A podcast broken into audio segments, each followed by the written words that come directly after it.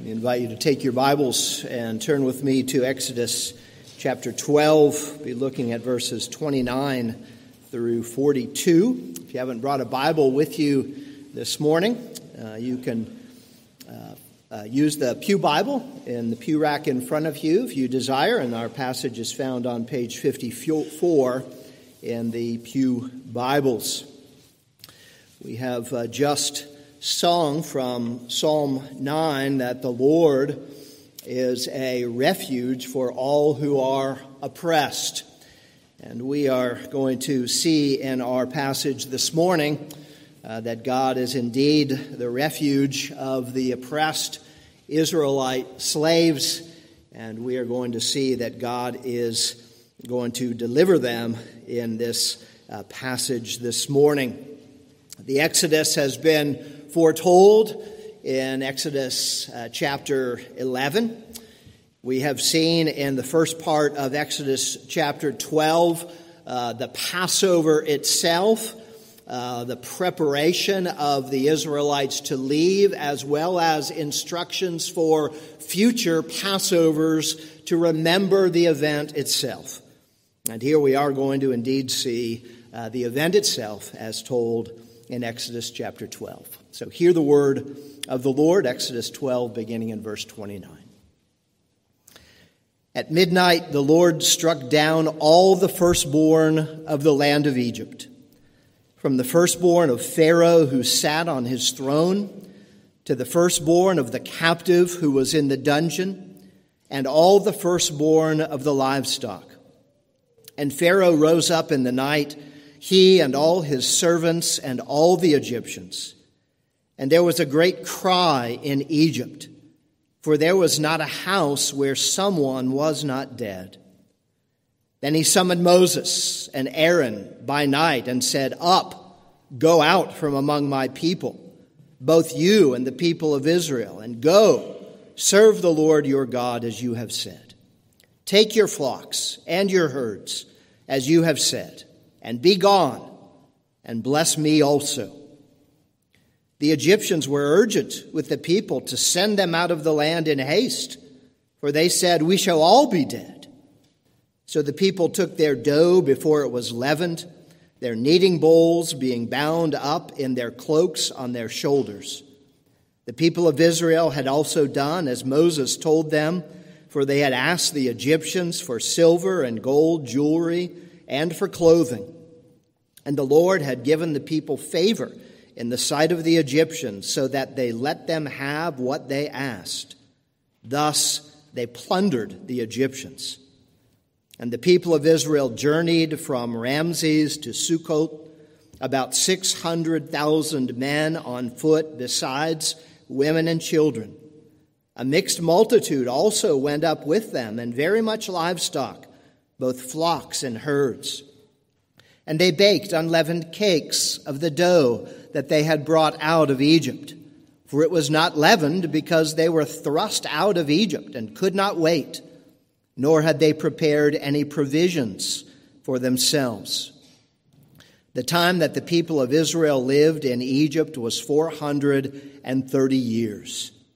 At the end of 430 years, on that very day, all the hosts of the Lord went out from the land of Egypt. It was a night of watching by the Lord to bring them out of the land of Egypt.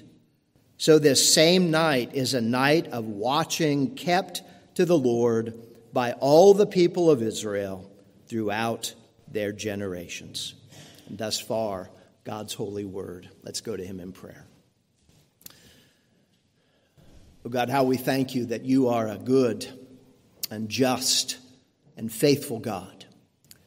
We praise you, O God, that you are a God who remembers your promises. And our God, we pray that you would take this text, that you would write it on our hearts. O God, that you would help us to remember the great salvation that we have in the Lord Jesus Christ. And it's in his name we pray. Amen. In Luke chapter 9, we see the account of the transfiguration a well known New Testament story in the life of Jesus where uh, Jesus goes up on the mountain with his three closest uh, disciples, Peter, James, and John, and there he meets with Moses and Elijah.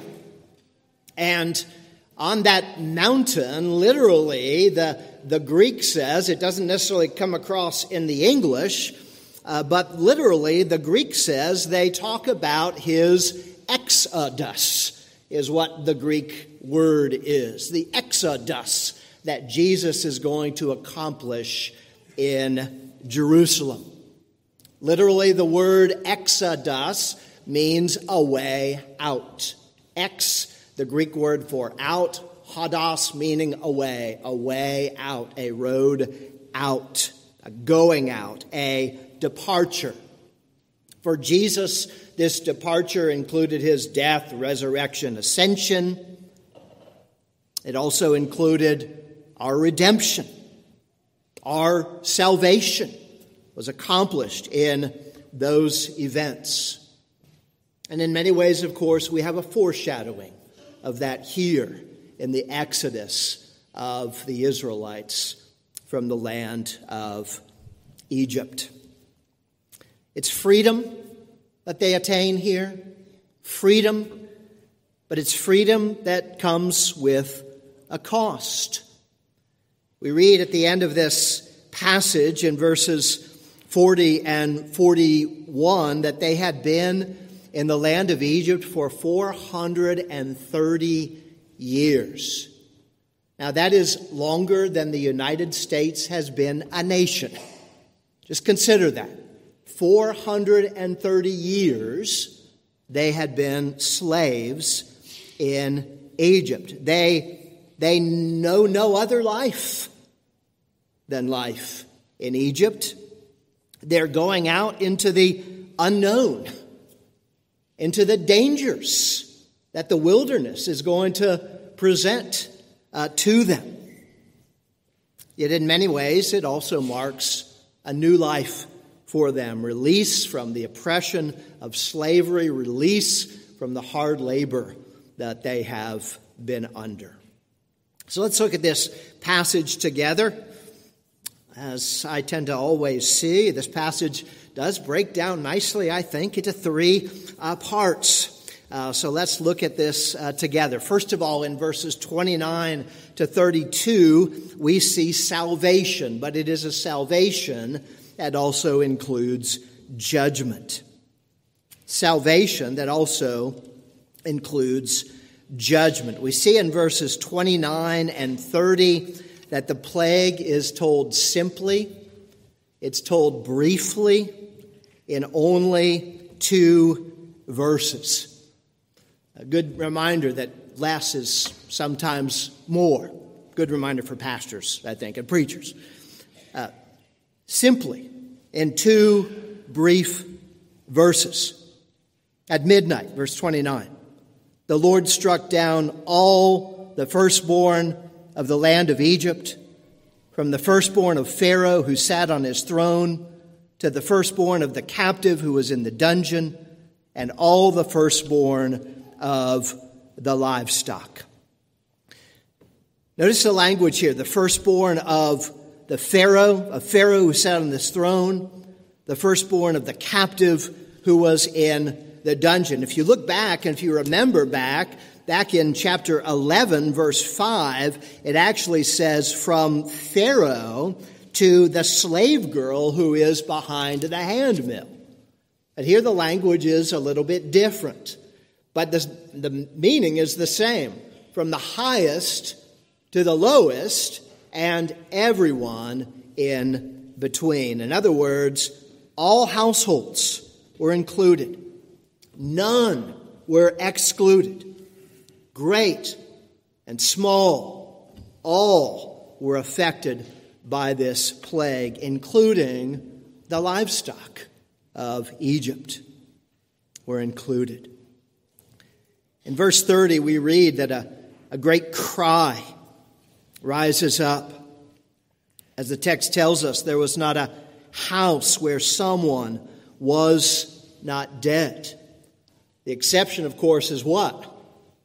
Those who had the, the blood on the doorframes of their house, the Israelites who, who put the blood on the doorframes of their house. It's hard to imagine, isn't it? This scene of national mourning, this scene of national weeping, this scene of, of, of crying out from their, their homes. And this is not weeping silently in their houses, as we might do today. This is crying out with a great cry, loudly. And what we see here is then Pharaoh's surrender in verses 31 and 32. He summons Moses and, and Aaron by night. And we see a, a number of ironies in these two verses, 31 and 32. One irony is earlier he had said to them, You will not see my face again. And here he is summoning Moses and Aaron into his presence. Of course, the situation has changed in a way that Pharaoh did not expect. For the first time, he actually calls his slaves the people of Israel. He recognizes them as a nation. He says, Up, Go out from among my people, both you and the people of Israel. Go and serve the Lord as you have said. That's another thing that is ironic. He tells them, Go serve the Lord, not serve him, but serve the Lord. And he drives them out. Notice the imperatives that he uses here in verse 31. Up, he says, or get up, your translation might read. Go out, go, serve. Several imperatives in this one verse. Get out. It's like the old children's book. Marvin K. Mooney, will you please go now? I said go, and go I meant. That's what Pharaoh is saying here. Go, get out. Of course, God had already told Moses that this is what Pharaoh was going to do back in chapter 11, verse 1. Yet one more plague I will bring upon Pharaoh and upon Egypt. Afterward, he will let you go from here, and when he lets you go, he will drive you away completely. He will send you out. What's happening here mentioned in the past. This is a destruction in many ways of the future of Egypt. The future of Egypt was in the firstborn. The next Pharaoh dies in this plague. The heir in all the families, the main heir in all the families, dies in this plague. So not only do we have great sorrow in Egypt, we, we have social chaos in Egypt. The future of Egypt is at stake in this plague. As the writer to the Hebrews puts it, it is a fearful thing to fall into the hands of the living God. A fearful thing to fall into the hands of the living God. There's also an irony at the end of this passage, this interaction between Pharaoh and Moses and Aaron, where Pharaoh actually asks for blessing. And at the end of verse 32 Take your flocks, your herds, as you have said, be gone, and bless me also. He asked for their blessing. He asked for their blessing. In one way, this is a, we don't know whether they did, they probably did, but this is probably a, a, a reminder for us that God is, himself says that he will bless the nations, and I think we, we're going to see a hint of that in just a few moments. But we see here that salvation and judgment go together. Salvation and judgment go together. God saves some, He judges others. Our salvation was actually accomplished how? By judgment. Judgment on the Lord Jesus Christ. Or as Phil Ryken says, the divide between salvation and damnation is marked in blood. The divide between salvation and damnation is marked in blood. It's marked on the blood with the Passover, and of course, for us, it's marked in the blood of Christ, who died on our behalf. Christ, the firstborn, the only begotten Son of God, the Lamb of God, whose blood turns away the wrath of God, took on our judgment so that we might have salvation. So, first, salvation and judgment. Secondly, we see plunder. We see that in verses 33 to 36. Plunder. The Egyptians are, are urgent. They want the Israelites to, to get out of the land. They're afraid that there's going to be more death coming. We shall all be dead, they say in verse 33. But of course, as we've already seen, God's people are prepared. They have their unleavened bread. As we, we, we read here, they also have in verse 35 the silver and the gold and clothing that they had gotten by asking the Egyptians that God had opened the Egyptians' heart to, to give them to the uh, to give it to them for their upcoming uh, journey. God has miraculously done this, opening their hearts, providing for them. Remember, these are poor slaves. They have nothing. They live hand to mouth, basically. And now they're heading into the, the wilderness. There are no convenience stores, there are no grocery stores. They're, they're, they're going out, for the most part, in many places, into barren deserts. They need provisions. And God provides for their needs. He's going to provide for them for what is going to be used in the building of the tabernacle. Of course, what he's also providing for them is going to be used in the building of the, the golden calf later. But God is providing for them.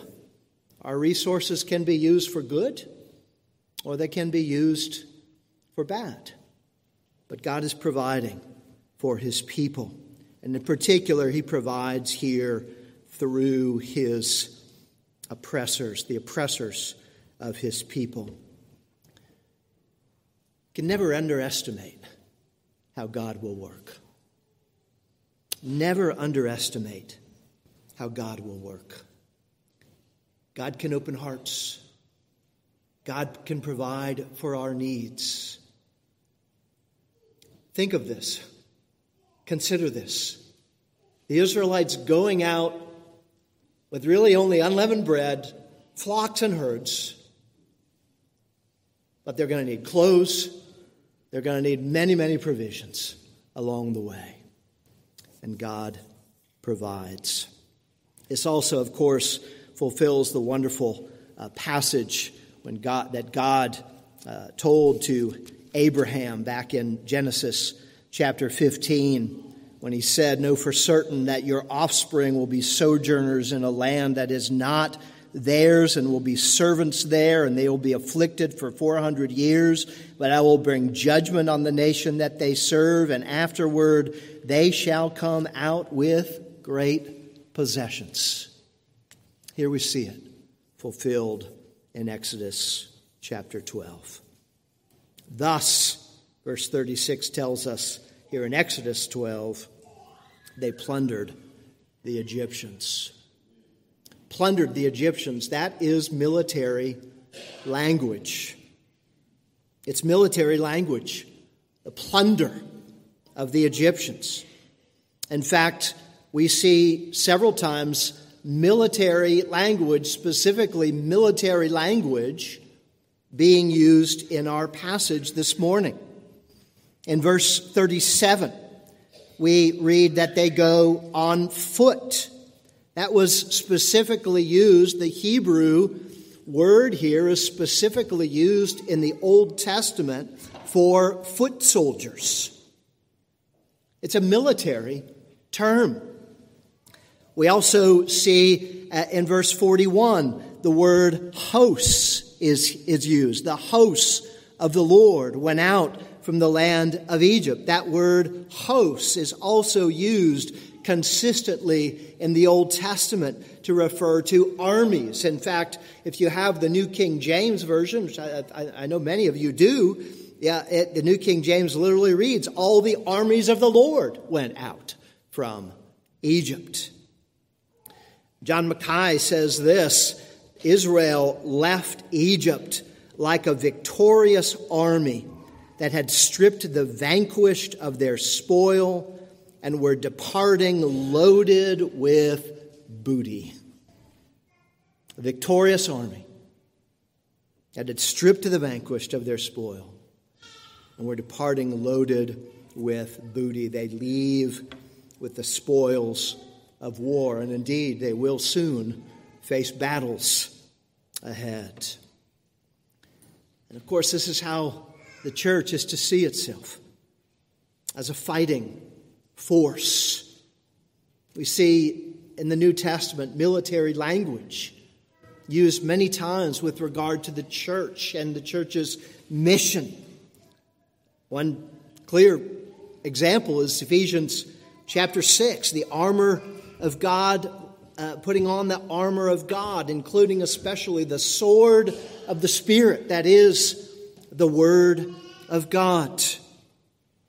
As the Getty hymn puts it, with the sword that makes the wounded whole, we will fight with faith and valor. And Jesus himself said, No one can enter a strong man's house and plunder his goods unless he first binds the strong man. No one can enter a strong man's house and plunder his goods unless he first binds the strong man. Christ has done that in his ministry and in his death on the cross. What's our task? To plunder the house of Satan, to win sinners for the Lord Jesus Christ. Third and finally, we see pilgrimage in verses 37 to 42. Pilgrimage in 37 to 42. In 37, we see the journey begin. People of Israel journey from Ramses to Sukkot, about 600,000 men on foot, besides women and children. It's hard to know exactly how many Israelites there are, and there are a lot of debates about this and a lot of debates about the language here, but basically, the the number total is probably, as Dr. Currid uh, says, between two and three million. Other commentators say the same thing. Two to three million Israelites going out of, of Egypt. In verse 38, they are described as a, a mixed multitude that also went up with them. These are, are foreigners who, who joined them who were drawn to the Israelites or drawn to the Israelites' God. We saw back in chapter 9 that it probably included Egyptians themselves. We saw that they, they seem to have believed, at least many. And they probably joined them as well. But also, we see in verse 39 that they had the, the unleavened bread cakes of the, the dough that they had brought out, but they had not prepare, prepared any provisions for themselves. Stop and think about that. How much, How much do we pack for an overnight trip?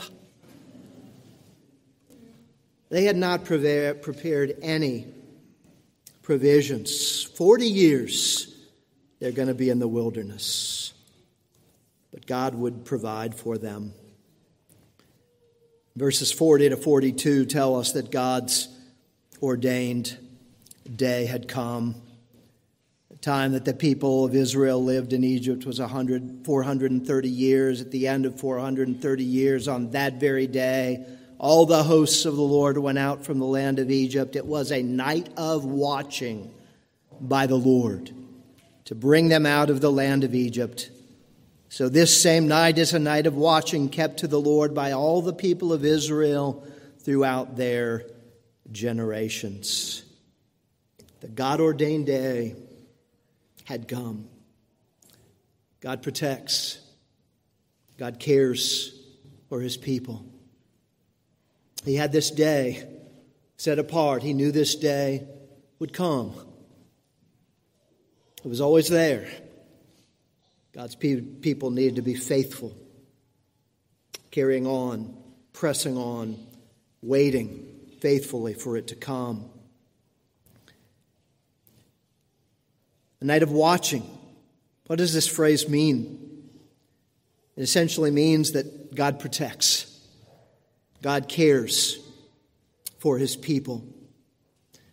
The gods of Egypt, we've seen in the past, especially when we saw the, the, the plague of, of darkness.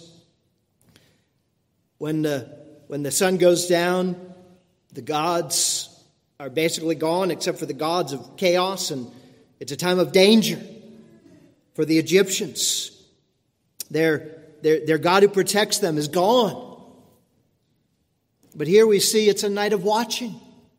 God is with his people, God protects them. We never lose our protection. He's always with us. He never leaves us. He never forsakes us.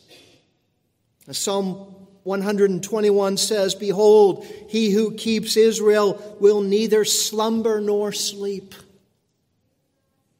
God is always watching over his people. He has watched over his people, and he always will watch over his people. In his commentary, Dr. Currid tells of a listening to a missionary Baptist preacher in the Delta region of Mississippi preach on this particular text that I'm preaching on this morning. And the title of his sermon is God works the night shift.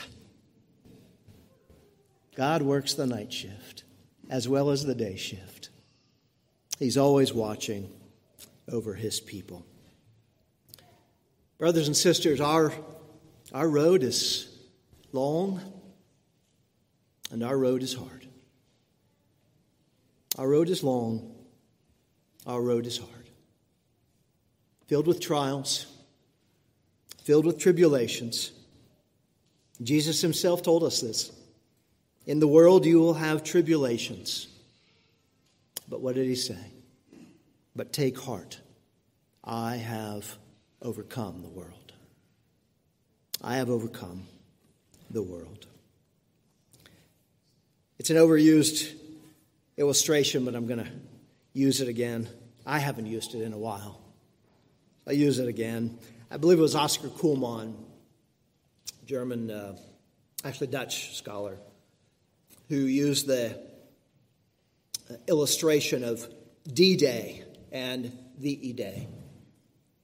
D Day was the, the day when World War II was basically won, when the Allies stormed the, the beach, beaches of, of Normandy.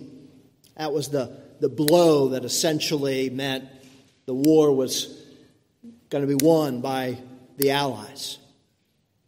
The E Day was the day when the war actually ended. There were a lot of battles in between those two days, a lot of lives lost, a lot of, a lot of battles to be fought. But ultimately, at D Day, that, that victory was won. And that's what happened. That's what has happened in the life and the death and the resurrection of Jesus Christ. The victory has been won. We have a lot of battles to fight on the way to glory and before Christ's second coming. But he will come again. He will come again as we continue on this pilgrimage. And when he does come on that glorious day, then every knee will bow and every tongue confess that Jesus Christ is Lord to the glory of God the Father. Let's pray. Our God, how we thank you that you indeed care for your people. We thank you, O God, that you are a, a great and mighty God. We, we thank you that you have the power to do all your perfect will. And even today, O God, we would say, Come, Lord Jesus, come. Come to this world that is full of sin and full of trial. And yet, O God, we pray that you would give us patience, that you would give us faithfulness, that you would fill us day by day by your Spirit, knowing, O God, that you are a God who loves us, who hears our prayers, who hears our cries, who hears our praises, and that you, O God, are doing a work in and through us for the glory of your name. And we pray this in Jesus' name. Amen.